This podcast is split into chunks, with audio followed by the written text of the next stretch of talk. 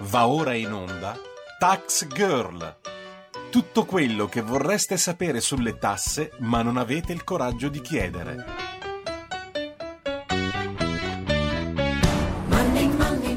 Buongiorno e buon sabato mattina, io sono Giorgia Paccione di Bello e questo è Tax Girl, appuntamento settimanale di RPL con il fisco. Bene, allora, una mm, settimana anche questa molto calda, soprattutto dal punto di vista meteorologico, infatti eh, il caldo è arrivato tutto di botto e eh, ci sono anche problemi tra l'altro di blackout insomma dell'elettricità visto che tra eh, il lavoro che era iniziato quindi molte attività hanno ripreso a lavorare e gente che giustamente ha iniziato a usare il condizionatore qui insomma la situazione a Milano non è proprio delle migliori ma mm, non è questo ovviamente l'argomento di oggi e eh, in realtà oggi torneremo a parlare un po' di questa combo che mi diverte sempre mol- molto, che è fisco e sport.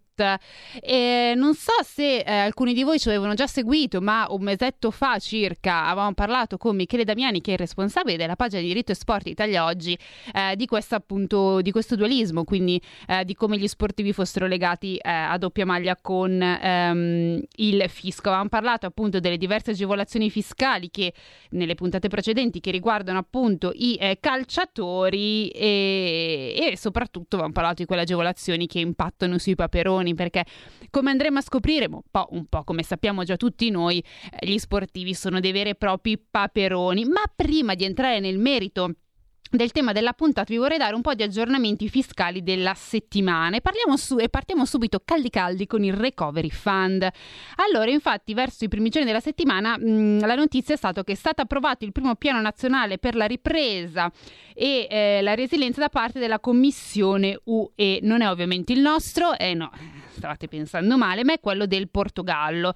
Ehm, e infatti è proprio da questo paese, quindi dal Portogallo, che inizia poi il tour, che poi passerà ovviamente per le diverse eh, capitali europee, dove il Presidente della Commissione europea, che è Ursula von der Leyen, andrà ad annunciare l'approvazione dei vari piani nazionali di ripresa e resilienza. Quello portoghese, vado a leggere le parole, eh, ridefinirà l'Europa, eh, l'economia del paese come mai fatto prima d'ora.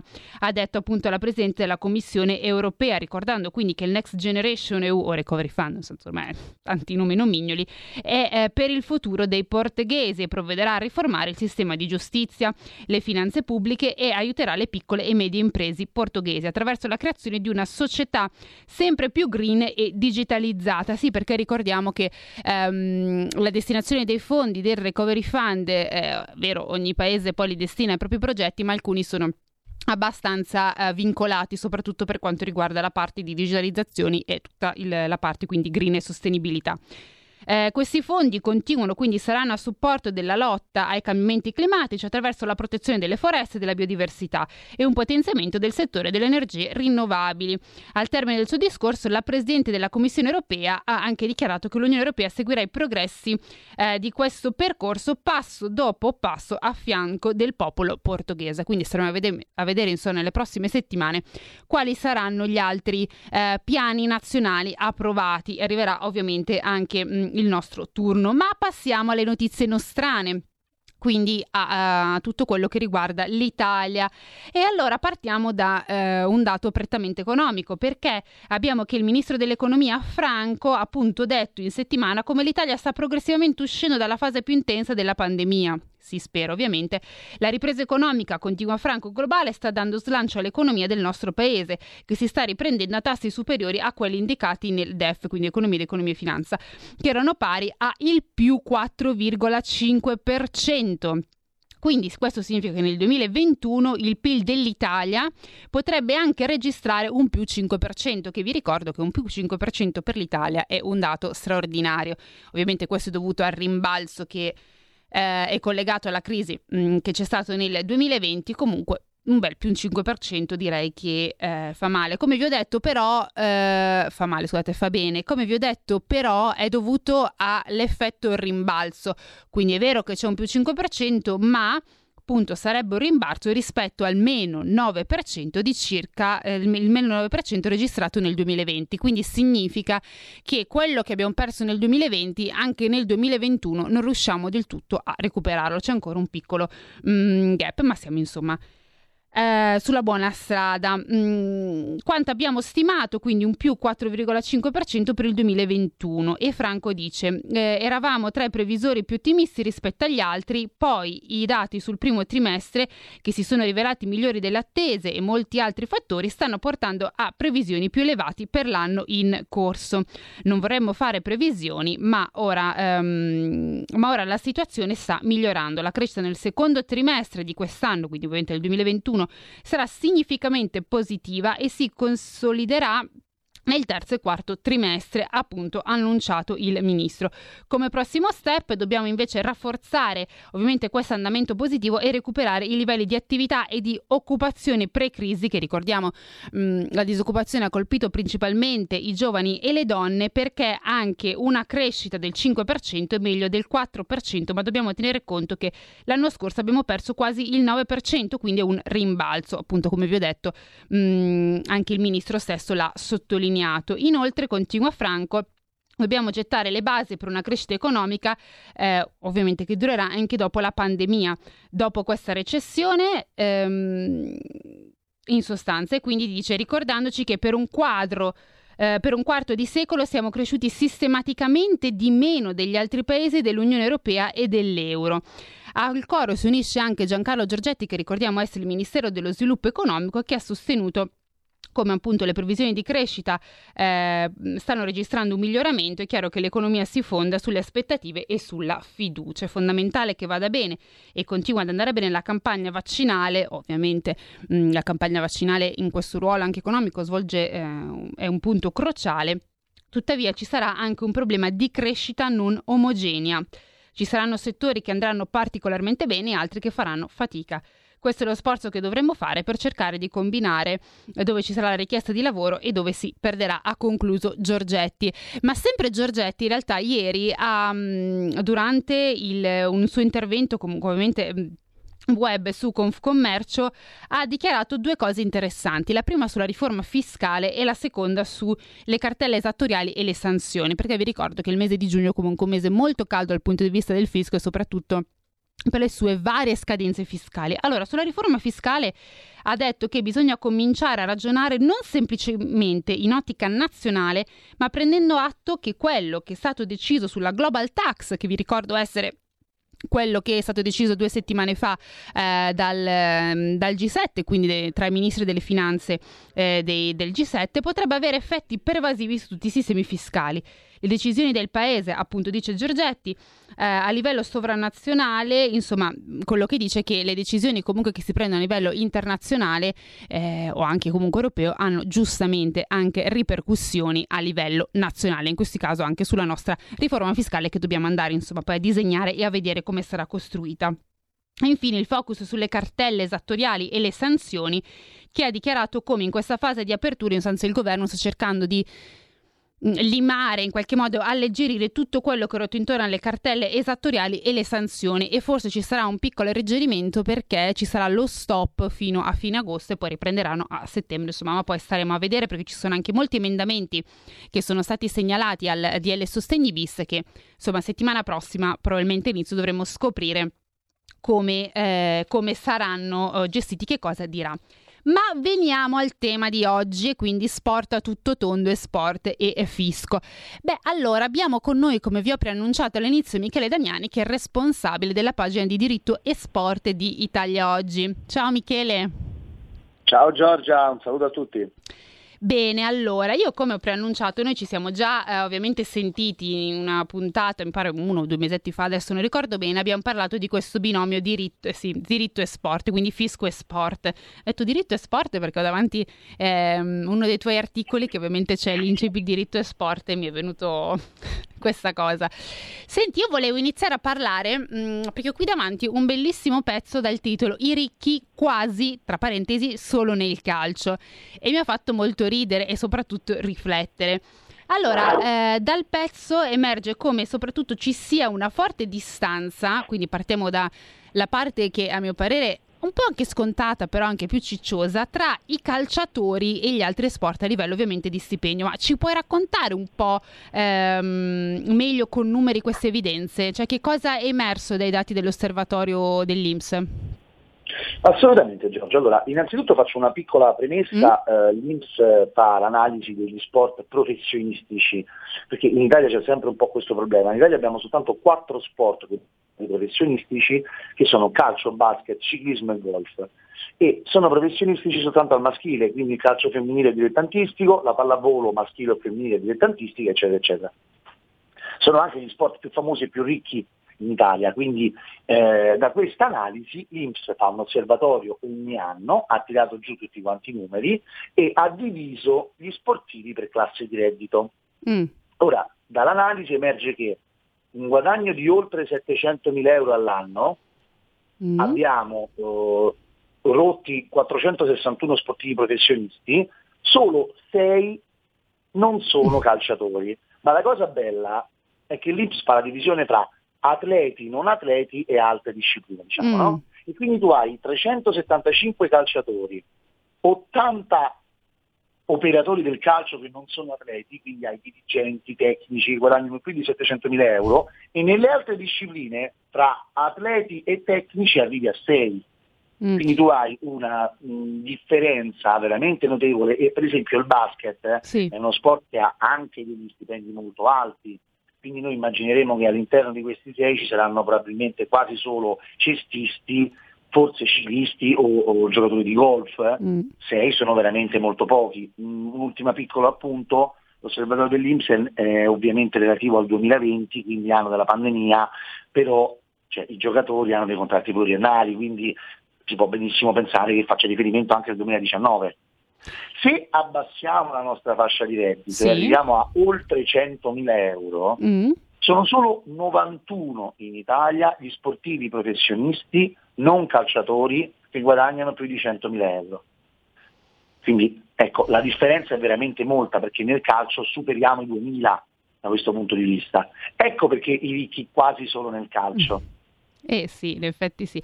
No, infatti io ho davanti questa eh, tabella che eh, tra l'altro se siete online potete vedere online la tabellina in modo che insomma potete anche avere anche voi questo confronto, ma Michele ve l'ha reso eh, insomma molto bene anche eh, a parole.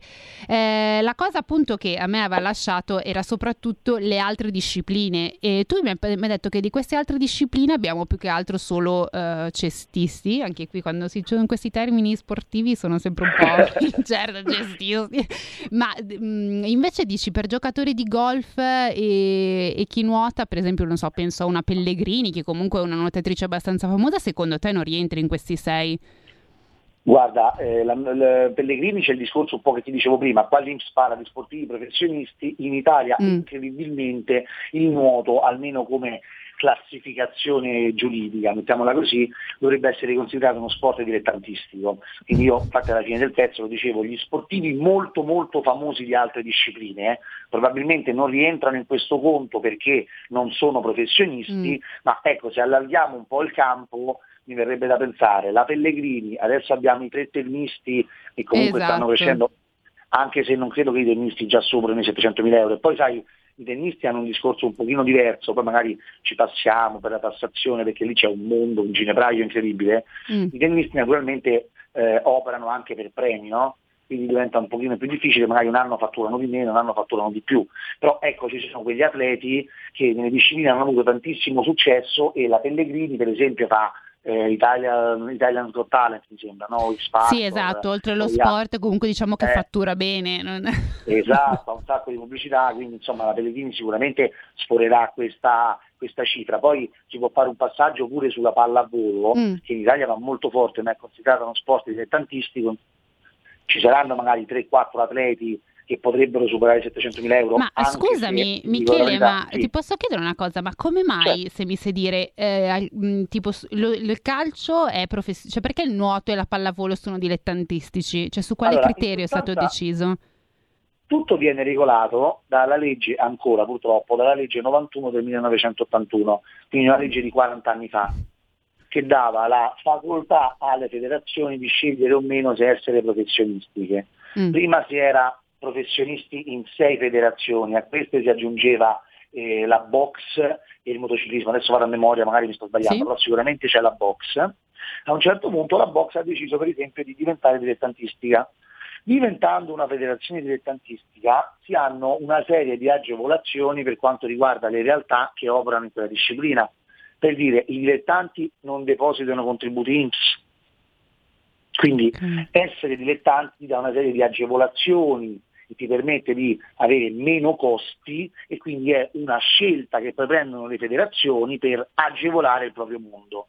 Se ti posso dire, dal mio punto di vista è una cosa mh, voglio dire ridicola, ma diciamo ridicola, ecco, giusto per mm, non farti Sì, perché non, non, vedo tanto, no, più che altro non vedo tanta differenza, eh, a parte il livello di stipendio, però tra, eh, non so, un nuotatore che appunto si allena eh, quotidianamente, che poi tra l'altro tutti gli sportivi di, mm, di, questi, di, questi, sport poi sono sempre, adesso non so se si dice associati o meno comunque a guardia di finanza, marina, eccetera. Esatto, infatti poi c'è eh. anche questo altro elemento qua, Giorgia, che quindi olimpi- olimpionici poi diventano come se fossero lavoratori dipendenti di un ente terzo e fanno anche attività sportiva. Quindi poi la Pellegrini stessa eh, prende dei soldi appunto nel suo ente militare su cui lavora, poi i soldi veri li fa o con i premi, vincendo le medaglie, o con le pubblicità. Quindi poi lì sul lato olimpionico c'è sempre un po' di confusione, però ecco i tennisti per esempio sicuramente non sono militari e sono considerati dilettanti, ma addirittura la Formula 1 e la MotoGP anche sono discipline dilettantistiche, cioè dove ci rendiamo conto del giro di soldi che ci sta dietro. Quindi ecco. Fa molto, ridere sentire la form- fa molto ridere sentire la Formula 1, uno sport dilettantistico, però Va bene. Senti, ma eh, non, non, perdo altro tempo su questo, se no facciamo tutta la puntata sulla differenza tra sport, diciamo, professionisti, eh, professionistico e non.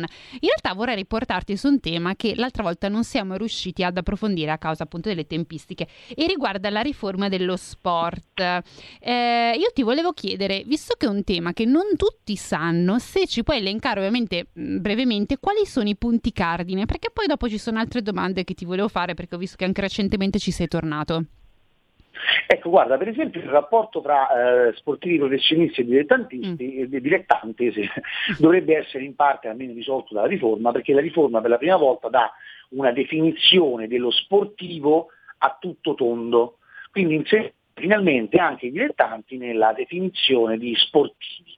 Inoltre, mh, adesso vado random no, sulle varie novità, eh, sempre sul tema dei dilettanti è stato inserito l'obbligo anche per i dilettanti di avere una contribuzione INPS, quindi ecco tutta questa parte che stavamo dicendo dovrebbe essere in parte superata, viene anche però inserita una nuova categoria che è quella degli amatori. Mm. Si dice che gli amatori non possono percepire degli stipendi o degli emolumenti dalle squadre, quindi si vanno a creare tre categorie di professionisti sperando di levare le eh, incongruità che ci sono adesso con i dilettanti, il rischio è che si spostino un po' queste incongruità verso questa nuova figura degli amatori. Ora, questo è un passaggio di una riforma veramente, tra virgolette, epocale. Noi l'abbiamo scritto tante volte su Italia Oggi, lo sport cambia dopo 40 anni, perché questa è una riforma che cambia un settore regolato da una legge del 1981. E allora eh, ti faccio un, veramente brevissimamente sì. una storia è stata approvata la legge delega nel 2019, il decreto legislativo era pronto già a settembre dell'anno scorso, un altro po' cadeva il governo per il decreto legislativo perché ci stavano delle norme che avrebbero impattato sul CONI mm. che non avrebbero permesso ad esempio la rielezione di Malagò, cosa no. che invece è avvenuta. Che è successo quindi? Il decreto legislativo è stato spacchettato in sei decreti, volontà dell'ex Premier Conte. Mm. Il primo decreto sul CONI non è stato approvato, gli altri cinque decreti sono stati tutti quanti approvati in via definitiva dal governo Draghi a fine febbraio. Questi cinque decreti intervengono sul lavoro sportivo, sugli agenti sportivi, misure di semplificazione, mm. lavoro, eh, impianti sportivi e sport invernali. Mm. Ti dirò Giorgia, il capitolo sugli sport invernali è veramente corposo e grosso, non ne ha parlato quasi nessuno se non noi, faccio questa piccola marchetta, però ecco, per esempio la riforma dello sport obbligherà l'assicurazione per chiunque va a fare una pista di sci. In cioè, che senso? Quindi, Scusami, ma io che vado a sciare mi devo fare un'assicurazione? Diciamo che poi ci saranno delle convenzioni come succede magari con altre cose, quindi al momento che ti prendi lo script ti compri anche l'assicurazione e il gestore facendo economie di scala, usiamo questo parolone, non te la farà pagare tanto. Però sì, dovrai farti un'assicurazione. Eh, ma dovrei, scusami, anche... ma non, non, me la fa pagare tanto perché magari mi aumenti il prezzo di qualcosa, cioè me la metti insieme, non so se il prezzo è... Sicuramente. sicuramente. E dovrei anche usare il casco, eh? per esempio, per sciare. Vabbè. Quindi ecco, la riforma è gigantesca, poi se vuoi di che quali temi vogliamo trattare, il lavoro sportivo viene rivoluzionato, le associazioni sportive avranno una svolta un po' più societaria, mm. si permetterà in certi versi di distribuire dividendi, quindi si potrà avere una logica anche non più soltanto volontaristica, poi la riforma si incrocia tanto con il terzo settore, quindi anche lì ci sarà un cambiamento per le associazioni perché questo è una cosa che mi hanno detto tutti i responsabili o tutti gli stakeholder sì. del settore, la riforma porterà a un aumento dei costi per le associazioni e per le società, le famose ASD e SSD. Mm. Molti dicono che con questa riforma non ce la faranno a stare, eh, a stare dietro ai costi, perché appunto per esempio quelli che erano dilettanti cui non dovevi pagare l'Inps, ci dovrai pagare l'Inps. Ah. Ora, ultima cosa prima delle tue domande, è stata prorogata dal decreto sostegni, quindi si partirà al 2024. Questo per dare l'idea del casino che si sta creando dietro a questa, a questa, norma. Ma allora prendo proprio la palla al balzo perché una domanda era proprio questo, perché infatti anche tu recentemente hai scritto che eh, la, mm, la, riforma degli sport si proroga al 2024, ma alcune norme sarebbero già in vigore anche se non attuate. Ci spieghi che cosa significa? Allora, è una cosa un po' particolare perché innanzitutto la legge delega delegava il governo ad attuare delle norme, eh, dei decreti, però prevedeva delle norme che già eh, entravano in vigore con l'approvazione della legge delega, che è stata ad agosto 2019. Ce ne sono varie, due tra tutte, una era quella lì di ehm, istituire all'interno delle società sportive un comitato di rappresentanza dei propri tifosi. Mm che doveva partecipare anche alla vita societaria, una cosa anche forse un po' esagerata diciamo, però ecco, era prevista l'istituzione di questo organo, nessuno ha istituito questo organo, nessuno ha controllato che questo organo fosse istituito. Oppure c'erano delle, eh, delle regole per quanto riguarda i centri sportivi scolastici eh, da estendere in tutti quanti gli istituti, dalla, dalla scuola di primo grado alla scuola eh, di secondo grado appunto fino ai licei, cosa che non è stata fatta è sembrato quasi che alcune cose fossero delegate completamente ai decreti legislativi e vista la proroga le norme non dovrebbero essere entrate in vigore, invece appunto già la delega prevedeva delle norme pronte a entrare in vigore già nel agosto del 2019. La cosa meravigliosa poi è che adesso con il nuovo decreto sostegni hanno spostato l'entrata in vigore della, della norma, come vi dicevo, mm. ma non, non, non sono riusciti a fare un'operazione di coordinamento tra le varie norme, perché ecco, si arriva per esempio a gennaio 2022, sì. un articolo è stato spostato, è entrato in vigore a gennaio 2022 e quell'articolo eh, si parte da luglio 2022. Quindi noi abbiamo un articolo che proroga una disposizione che però in realtà entra già in vigore dopo. Non so se mi sono spiegato in questo casino. Insomma, c'è, una, mh, c'è stata un bel po' di confusione perché il cambio di governo eh, ha fatto chiudere e riaprire il dossier e questo dossier della riforma dello sport è un dossier molto discusso, ci sono associazioni e categorie in protesta da anni e da mesi, il CONI e la federazione non vedono di buon occhio il testo, mm. quindi il governo è arrivato magari conoscendo non troppissimo l'argomento, ha preferito ecco, dire prendiamoci tre anni di proroga ma molte cose, se non sono, come abbiamo visto, alcune sono già in vigore, ma altre, io parlando un po' con i miei collaboratori me lo dicono, sono già di fatto in vigore, perché le associazioni già lo sanno che tra due anni cambierà tutto il mondo e quindi adesso, dopo anche l'anno di Covid, si trovano già a dover confrontarsi con gli effetti di questa riforma. In più, un'ultima cosa, perdonami la lunghezza, me ne ha parlato proprio un consulente del lavoro che mm. mi ha mm. detto, noi abbiamo in vigore la nuova definizione di lavoratore sportivo, chi me lo dice che un ispettore non possa andare in una società, ravvedere i profili di questa figura e quindi fare una contestazione alla società stessa perché non rispetta la norma? Cioè, si crea una confusione che forse era meglio a questo punto eh, evitare di creare e assumersi la responsabilità e dire c'è questa riforma, facciamola entrare in vigore davvero. Esatto. Allora, continueremo a parlare con Michele dopo la pausa pubblicitaria e una canzone, quindi noi ci sentiamo tra qualche minuto. Vivo la mia vita un quarto di miglio alla volta, non mi importa nient'altro. Per quei dieci secondi io sono libero.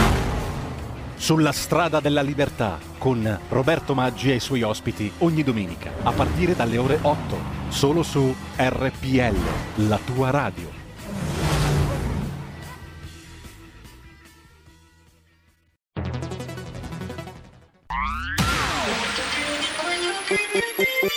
Suono così non l'hai mai sentito baby Da Plus molto più di quello che credevi Programmi, musica, multimedialità Da Plus suono nuovo di alta qualità Digital Radio, il suono perfetto. Dub Plus. Anche RPL, la tua radio, è in Digital Radio. Stai ascoltando RPL. la tua voce libera, senza filtri né censura. La tua radio.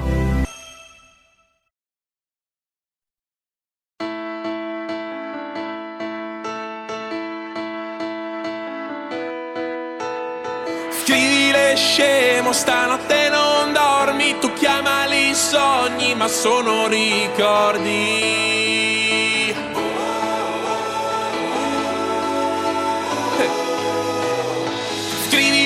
Scemo, è colpa del vino, se basta uno sguardo e ritorni bambino.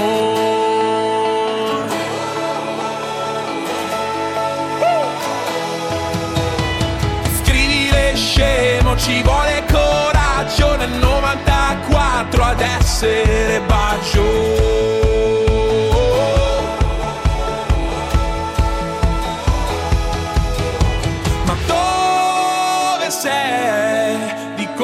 Sei un po' cresciuta oramai. E non sei più quella bambina che baciava Harry Styles in tv E pedano, uccidono, sti cazzo di ti amo Ballano dentro la bocca un ritmo cubano Il sangue, le lacrime, un grido blasfemo. Tu fatti coraggio, poi scrivile scemo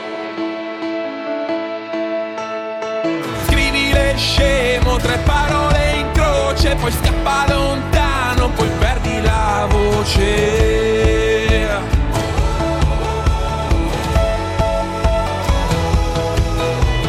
Scrivile scemo, un finale migliore per quella puntata della televisione, interrotta da torri che andarono in fiamme e bimbi che facevano domande.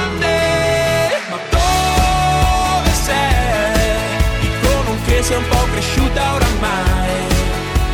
E non sei più quella bambina che baciava Harry Styles in tv.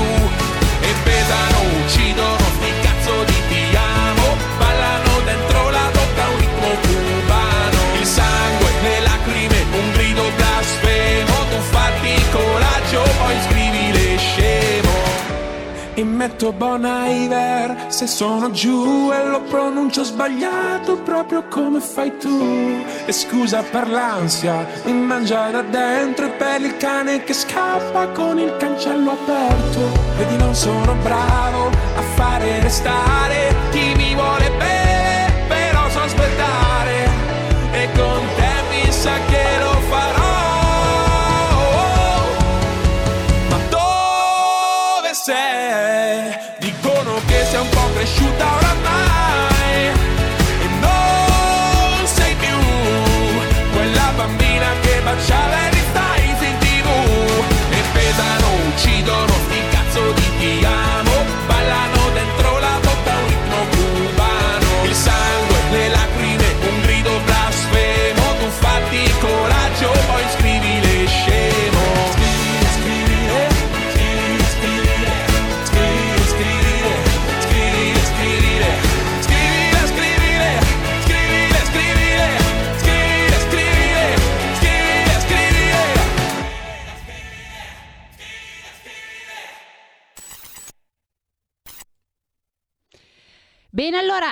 Eccoci di nuovo qua. In realtà questa canzone mi piace tantissimo e vorrei adesso la rimetto, così la regia è anche contenta. no, allora, eh, a parte questa mia... eh, allora, eravamo con Michele Damiani eh, nella prima parte che stavamo parlando appunto di, della riforma eh, dello sport e soprattutto diciamo delle varie magagne che eh, tra il governo Conti e il governo Draghi insomma non sanno, hanno fatto un po' un pasticcione. Anche, anche Draghi diciamo che poi non è così eh, Wonder Man, coniamo questa nuova... o Superman, no perché Wonder non mi pare molto Bene, ma allora Michele, appunto, mi stavi dicendo che tra l'altro ehm, la CONI e la, le federazioni sono un po' critiche rispetto a questa riforma, come mai? Allora, diciamo che il problema eh, ce ne sarebbero molti, io ti do un po' la mia, la mia visione delle Sì. cose. Eh, da tre anni, già dalla legge di bilancio 2018, il governo con Giorgetti, Conte 1 che aveva Giorgetti come insomma, Dioscuro, aveva anche la delega allo sport, ehm, si è trovati a, a creare una nuova società, una nuova strategia in realtà proprio che parte con la creazione di questa famosa società, ormai diventata famosa, Sport e Salute. Sì, In sostanza il governo aveva l'obiettivo di riaccentrare un pochino il controllo dei finanziamenti allo sport. Mm. Prima questa cosa era gestita esclusivamente dal CONI, eh, Tremonti aveva creato una società chiamata CONI Servizi perché il CONI non riusciva a stare dietro economicamente alla sua attività. Ecco, Giorgetti ha deciso di creare quest'altra società Sport e Salute per riportare un pochino i finanziamenti sportivi in controllo del governo. Infatti Sport e Salute è controllata completamente dal MEF e i vertici vengono anche scelti dalla politica. Da lì è iniziata un po' la guerra tra soprattutto il CONI e il governo e eh, si è arrivati quindi poi alla riforma dello sport che avrebbe dovuto completare il passaggio eh, con sport e salute ridefinendo un pochino le, ehm, eh, le cose, i rapporti tra le due entità. Ecco, al CONI questo non andava bene perché eh, sai, il CONI si basa su un concetto di autonomia e indipendenza dal, dal governo, no? perché deve essere un ente terzo, sono proprio i principi olimpici che dicono che l'ente che regola lo sport in uno Stato deve essere separato dal governo. Secondo Malagò, presidente del CONI, questa norma andava a intaccare questa autonomia e quindi avrebbe portato a dei rischi anche molto grossi, se ne è parlato fino a gennaio, per esempio la possibilità che gli atleti italiani Mm. eh, non avrebbero potuto portare a Tokyo alle prossime Olimpiadi la bandiera tricolore o l'inno nazionale, perché il CIO non vedeva, il CIO che è diciamo, l'organismo internazionale delle Olimpiadi, non vedeva garantita l'autonomia del CONI da questa legge qua. Quindi ecco, come eh, ci sono una serie di passaggi poi tecnici, in particolare il concetto era legato al fatto che il CONI veniva svuotato di tutti i suoi dipendenti, Mm. che sarebbero, sarebbero trasferiti interamente a sport e salute, Sì. e senza una pianta organica non poteva eh, garantire appunto il rispetto delle attività necessarie per, per gestire lo sport in Italia, mettiamola così, semplificando. Quindi eh, c'è stato un grandissimo braccio di ferro, alla fine poi il CONI e le federazioni hanno vinto e sono riusciti a bloccare questo- questa parte di riforma, però poi si è arrivati a gennaio con il CONI che non aveva più dipendenti e che aveva fatto soltanto un pezzo di riforma e quindi eh, il presidente del CIO Thomas Bach eh, disse guardate se non intervenite io non vi faccio partecipare alle Olimpiadi come italiani. E quindi la roba un po' stravagante, ecco, mettiamola così per non usare altre parole, è che è stato necessario fare un nuovo decreto legge che sanasse la parte relativa al CONI, Sì. questo giovedì è stato approvato il decreto attuativo, e che quindi permettesse al CONI di avere una sua pianta organica di, vado a memoria adesso, ma mi sembra che sia proprio così, 165 dipendenti, che dovranno essere assunti dal CONI con concorsi entro la fine di quest'anno. Ecco, ci tornerà una situazione precedente al 2002, quando il CONI aveva una sua pianta organica. Ricordo che eh, insomma, la scelta di creare con i servizi eh, fu fatta perché il CONI non riusciva economicamente a gestire bene tutta questa situazione. Ora, perdonatemi, sto iper semplificando, se qualcuno poi mi chiamerà e mi insulterà, avrà ragione, però ecco, questo è il quadro generale. Se prima non ci si riusciva, perché ci si dovrebbe riuscire adesso? Chi lo sa? Esatto. Chi lo sa, resterà questo dubbio. Eh, Ma scusami, ma quindi entro fine anno eh, ci sarà il concorso e queste nuove assunzioni, ma tutto questo quindi semplificando perché se no gli atleti non potevano partecipare alle Olimpiadi? In realtà potevano partecipare ma non come italiani, quindi E come andava cosa? la Pellegrini, per esempio, senza inno tricolore, eh, senza bandiera tricolore e senza inno nazionale. C'era un Quindi lei se avesse spauracchio. vinto, l'avesse vinto eh, um, come Federica Pellegrini che vive nel paese di autonoma. Federica Pellegrini. Lavoratrice autonoma, eh, popolazione autonoma, non lo so. faccio. Adoro. Dico, è una cosa surreale, infatti poi che fai? Lei è italiana, lei è italiana e vince come italiana, però ecco sai nel medagliere, questi conteggi qua, ma sai secondo me anche tipo non ti danno Casa Italia, non ti danno uno spazio. Ah, quindi magari ti devi Cioè, anche pagare mm, banalmente il soggiorno. Parliamo proprio di cose. Guarda, ti dicono, non mi spingo su questo, ma secondo me sì, perché se non è una nazione riconosciuta, eh. ecco, anche tutto ciò che dovresti fare per quella nazione non esiste, insomma, no? Che cosa folle, no, comunque veramente uh, de- della follia più totale.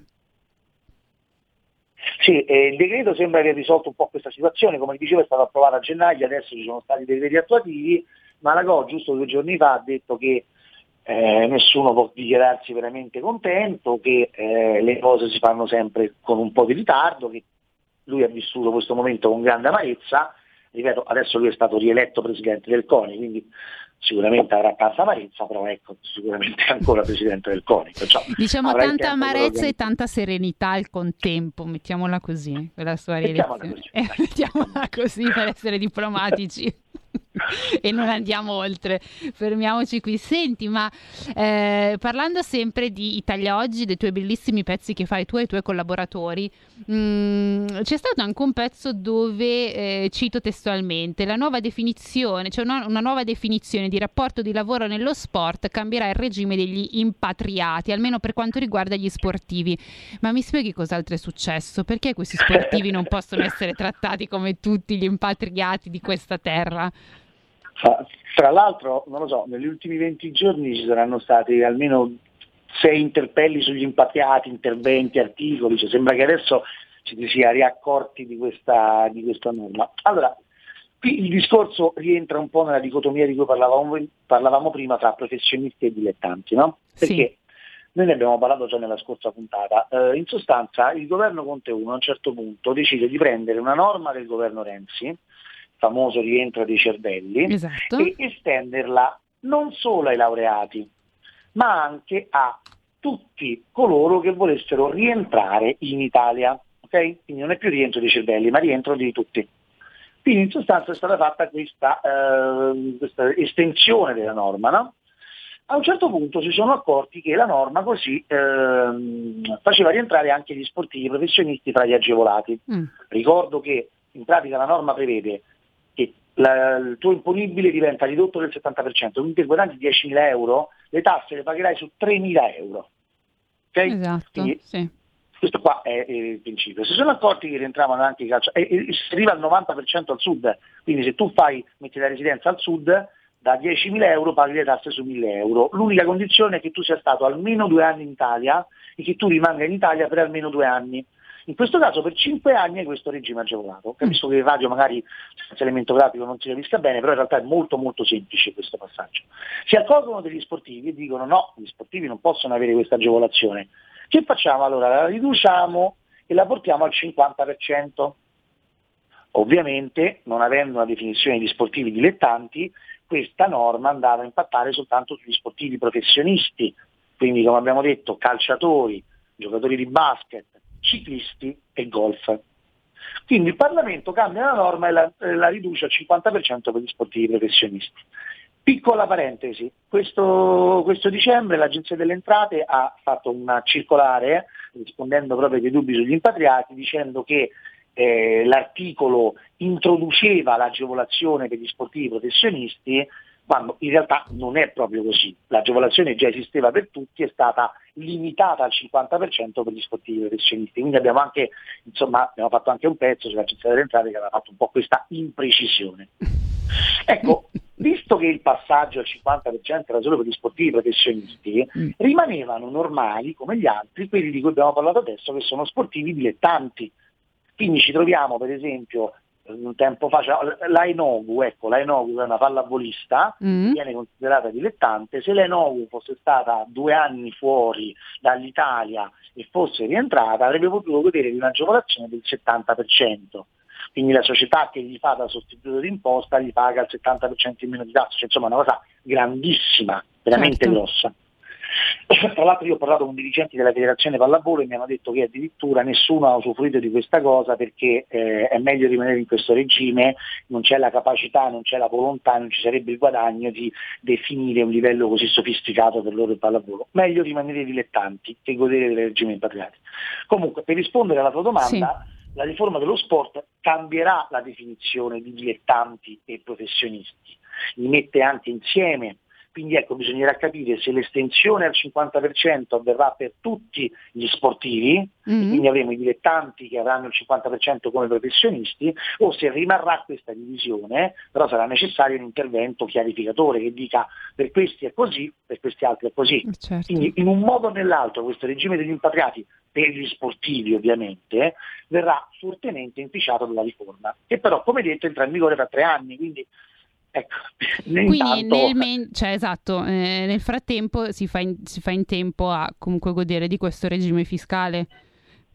Esatto, assolutamente, sì, sì. Ma tra l'altro nel basket, eh, il basket probabilmente è eh, lo sport che ne ha più goduto in Italia. Infatti quest'anno abbiamo avuto veramente dei buoni risultati con il basket, la finale è stata combattuta, non ha vinto Milano che è un po' la dominatrice degli ultimi anni, ma ha vinto Bologna con almeno un giocatore, Berinelli, preso dall'NBA che ha goduto del regime del- del- della norma del decreto crescita.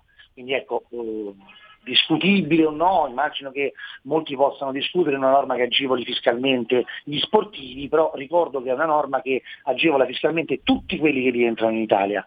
Noi abbiamo un grandissimo problema di fuga dei cervelli, no? se ne parla spesso, esatto. eccetera, eccetera. Abbiamo un altro grandissimo problema di cui insomma tu qualcosa hai scritto ecco, sul carico fiscale che, che in Italia è abbastanza alto, come dire, quindi attenzione a non buttare il bambino con l'acqua sporca. Ecco, Sì, eh, esatto. essere- eh, no, esatto. Il problema di queste norme è un po' come tra l'altro adesso mi era venuto il link perché nella scorsa puntata abbiamo parlato della norma, vabbè, antisfratto che non c'entra niente con gli sportivi. Eh, però il problema è che ultimamente si fanno delle norme che eh, sono molto generali, no? Che quindi eh, comprendono una platea di persone come quella per, eh, per esempio gli sfratti che ricordo andava a comprendere mh, sia giustamente quelli che avevano avuto problemi insomma col covid che avevano perso il lavoro ma sia anche è andata a penalizzare eh, tutti quelli che hanno dato la propria casa in affitto ehm, che l'in- l'inquilino in sostanza non gli pagava l'affitto ma da pre-covid e anche questi erano tutelati. Un po' anche come questa norma qui del rientro dei cervelli. Diciamo che l- c'è è una norma buona il, il finale dice- lo scopo finale è sicuramente positivo perché come anche tu hai ricordato il problema del rientro dei cervelli insomma eh, è, è notevole molti giovani che ogni anno se ne vanno all'estero perché qui in Italia la situazione non è proprio delle migliori. Eh, il problema sì che mettendo insieme appunto sportivi come vedo a dire i calciatori e quelli magari, non so, i pallavolisti o altri che sono ricercatori, insegnanti o lavoratori, insomma si fa un po' tutto, si mette tutti insieme e si rischia poi di creare, come hai detto tu, generalizzazioni che poi fanno più male che bene, eh, perché questa è... Eh, e poi Giorgio, guarda, ricordiamo che si parla di agevolazioni per gli sportivi, ma se poi gli sportivi sono dipendenti, le società li fanno sostituiti imposta, cioè in sostanza pagano le tasse le società per gli sportivi, no? come succede per i dipendenti, l'agevolazione più che per gli sportivi è per le società sportive, Esatto, quindi sì. sono loro che ci, che ci- che ci guadagnano, poi eh, magari noi seguiamo il calcio, il Milan si prende Ibrahimovic, ci dà 10 milioni di euro all'anno, approfitta del decreto crescita e questa cosa magari ci fa piacere. Ecco, eh, bisogna sempre cercare di capire come dici te, sono norme generiche che toccano moltissimi aspetti, alcune eh, storture ci stanno sempre. Purtroppo Però, sì. eh, la razio della norma forse non è, non è così negativa o forse potrebbe avere i suoi effetti, ecco, poi dipende un po' da uno come la pensa, uno dice no guarda i atti devono essere statassati in discussione, come fai a dirgli di no? Ha ragione, è vero, però ecco, appunto no, è un po' più complicato No, quanto. esatto, sì, il problema è sempre quello delle semplificazioni, che uno appunto eh, prende una norma e poi la semplifica appunto non riuscendo neanche a capire, poi a, a scindere insomma il tutto. Senti, ti volevo chiedere un commento un po' di colore eh, sulla vicenda che ormai sta diventando insomma un caso quasi mondiale. Dopo la pandemia abbiamo il caso, Rona- il caso Cristiano Ronaldo, Pogba, Coca-Cola, Heineken, eh, che sta succedendo un pandemonio. Ricordiamo a chi se lo fosse perso che eh, Cristiano Ronaldo ha, si può dire che ha lanciato una nuova moda. Non ho ben capito. Sì, sì, Eh, quindi è arrivato in conferenza stampa, va davanti mm, la bottiglia, la lattina della Coca-Cola, ha tolto questa lattina dicendo bisogna bere acqua. E la stessa cosa poi ha fatto il giorno dopo un um, Pogba, mi pare, con l'Heineken e poi dopo è successo anche con un nostro giocatore italiano che adesso non ricordo più quale altra bevanda to- ha tolto comunque dal tavolo. Il problema qual è? Che mh, queste bevande, quindi Coca-Cola e Heineken, non sono lì tanto perché eh, si debbano bere, ma Esatto. perché sono sponsor e quindi infatti... Hanno pagato bei dindini. Esatto, e infatti poi adesso volevo chiedere a te un po' questo parere, perché poi il giorno dopo che eh, Cristiano Ronaldo ha fatto questa mossa, eh, la Coca-Cola ha avuto un, un, tracollo in borsa e insomma poi la, la UEFA infatti poi ha preso, insomma si è anche mossa dicendo non toccate queste bottiglie che sono lì perché sono nostri sponsor, hanno tirato fuori dei soldi, state nel vostro. Eh, volevo chiederti a te un parere un po' così anche proprio tuo personale su che cosa pensi di questa, del Cristiano Gate, Cristiano Ronaldo Gate.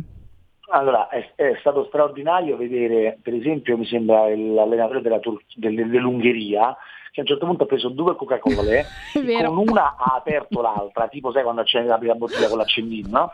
Con una ha aperto l'altra e si è messo in conferenza stampa a bere la Coca-Cola. Io sono convinto che lì gli è arrivato un messaggino che gli ha detto fai un po' questa cosa per, per favore e poi, e poi, ci troviamo magari... Fatti una doccia diciamo... nella Coca-Cola, fai qualcosa. poi bellissimo, un'altra cosa che ho visto è che Ronaldo appunto per motivi di salute, lui è l'emblema del salutismo, i giocatori fanno le interviste e dicono io da Ronaldo a cena non ci vado perché si mangia il petto di pollo, eccetera, eccetera. Poi ovviamente lì Giorgio è tutto un discorso di chi ti sponsorizza, perché poi Ronaldo ha fatto la pubblicità di, del KFC, mm. che comunque insomma è pollo fritto, cioè, e al KFC se bevono bevande, bevande cascate da morire, quindi insomma è, è Ronaldo Gate ma è un commercial gate, io non immaginerei pure che adesso si potrebbero creare campagne pubblicitarie su questo aspetto, eh, io non so, Ronaldo, ma Ronaldo magari avrà contatti con la Pepsi in futuro, io veramente so, eh, sono cose un po' particolari, io credo che la buona fede sua ci sia, cioè lui è un salutista, vede la Coca-Cola, magari una persona che non ha mai bevuto Coca-Cola in vita sua e, e dice meglio non bere Coca-Cola. Certo, è, pure capire che eh, il calcio è già uno sport in grande difficoltà economica, funziona in questo modo che ci sono gli sponsor che sponsorizzano le attività, sicuramente la Coca-Cola non fa benissimo, magari berne tanta non fa bene, ma di sicuro non era un Kalashnikov che stava là davanti, che è un'azienda di armi che sponsorizza l'europeo, quindi bisogna sempre trovare un punto di equilibrio, eh, capire un po' che se ci sono delle esigenze, ci sono delle esigenze. Aggiungo pure Giorgio che Ronaldo se lo può permettere. Beh, Ronaldo sì. è uno che decide di fare una cosa, la vuole far vedere, è quasi più grosso dell'europeo stesso e quindi fa una mossa del genere perché sa che se lo può permettere e lo capisco pure. Un po' diverso il discorso di Pogba e anche di Lukaku, perché loro addirittura hanno tolto la birra perché musulmani. Ah, addirittura. Ma, ma loro scusami una cosa, perché... ma mh, mm, eh. vabbè, a parte adesso sarò perché sono musulmano o meno e lui perché è salutista, ma nelle altre conferenze stampa che facevano anche a livello nazionale, adesso non sono ferrata, ma non ci sono gli sponsor anche lì con la Coca-Cola oppure altri, altre bevande gassate o meno? Ah, Guarda, la stessa cosa a cui ho ragionato anch'io, mi sono andato anche eh. a rivedere un po' di vecchie conferenze. Tendenzialmente c'è l'acqua. Ah, ok. Quindi c'è l'acqua per cui il, eh, l'allenatore si beve un bicchiere d'acqua, ma neanche si vede la marca. Ecco. Dell'acqua, certo. Sarebbe interessante andare a vedere le vecchie conferenze stampa dei mondiali degli europei. Mm. I mondiali europei sono quelli che hanno il massimo, il massimo risalto a livello di ascolti, no? Quindi ecco. Eppure la Champions League magari, però vedi, di solito sinceramente magari qua mi trovo impreparato, non, non me lo ricordo, però pure a me sembra la prima volta che vedo una birra in, un, sì. in una conferenza stampa. Diciamo che, che, la birra, ecco, forse non è proprio. No, cioè, che la vediamo noi mentre ci guardiamo la partita. Eh, la birra, esatto, eh. sì, non è proprio il massimo cioè, vedere un giocatore di calcio che si beve la birra. La birra però. e Coca-Cola, insomma. Sì, vabbè, insomma, no, però infatti perché adesso riflettendo ho detto, ma scusami, ma mh, non vorrei che fosse eh, poi tutta, come hai detto tu, anche una, una sorta di se vogliamo dire la buona fede, ma anche una sorta di eh, trovata pubblicitaria, no? Magari appunto Cristiano Ronaldo, che ne so, sono tutte speculazioni, ipotesi che stiamo facendo, magari avrà in futuro contatti con la Pepsi, eccetera. Perché mi pare veramente strano che in altri eventi come tu mondiali, eccetera, non ci siano stati sponsor così. Infatti sarebbe andare da, mm, a controllare se anche lì eh, c'erano magari solo la Coca-Cola, non la birra e non hanno scatenato questo pandemonio. Ecco, io quello che ho pensato in realtà, a parte insomma l'intenzione di Cristiano Ronaldo, Ronaldo e che tutti gli altri in realtà hanno un po' seguito il, lui perché sì, l'ha fatto lui. Sì, colto l'occasione cioè... per, per, per, copiare il trend. Eh, ecco. sì, sì. Eh. Quindi, quindi, sì, mm. assolutamente, mm. quello sì. Eh, il discorso è poi comunque un discorso di opportunità, cioè ci vada bene o no, il calcio è regolato da eh, sponsorizzazioni e tv, Questo è come quando gli, i, i dirigenti mettono eh, in silenzio stampa la squadra, no? quindi la squadra non si presenta davanti alle tv. Certo. È un'adempienza contrattuale, cioè il contratto con cui le tv danno il 70% degli introiti che hanno le nostre squadre prevede l'impegno dei componenti della squadra che vanno a fare l'intervista a fine partita. Quindi sicuramente poi come per Ronaldo ognuno si può permettere perché ha il suo peso, quindi se una squadra, se De Laurentiis che è uno dei cioè, più grandi artefici di silenzio stampa decide di stare in silenzio stampa per mesi, sta in silenzio stampa per mesi. Però ecco, è una rimpianza contrattuale, poi si parla tanto di aumentare i ricavi, di aumentare gli introiti. Certo. Questi sono i nostri introiti, purtroppo aggiungo io, bisognerebbe diversificare, bisognerebbe non essere dipendenti dalle televisioni, ovviamente. Certo, però, Però al momento il sponsor- esatto, il, il mercato è quello e quindi ci dobbiamo eh, adattare. Senti, allora io ti devo risalutare perché purtroppo il tempo a nostra disposizione è finito. Quindi allora io ti ringrazio ancora, ricordo che è stato con noi in questa puntata Michele Damiani, responsabile di diritto e fisco eh, di diritto e sport. Oddio, questa, questa, questa scivolata mi costerà caro, già lo so. di diritto e sport. Quindi grazie ancora Michele. Grazie mille a te Giorgia, un saluto a tutti, quando vuoi sono qui. Insomma. Ok, grazie mille ancora a te, tra l'altro anche perché hai detto cose molto interessanti e insomma anche una puntata eh, diversa ed è giusto anche far capire queste, queste dinamiche che ci sono nel mondo dello sport. Ma siamo arrivati al termine, io quindi vi saluto, vi auguro un buon weekend e noi ci vediamo sabato, anzi ci vediamo e ci sentiamo sabato prossimo. Vi ha parlato Giorgia Paccione di Bello. Avete ascoltato Tax Girl. It's a rich man's world.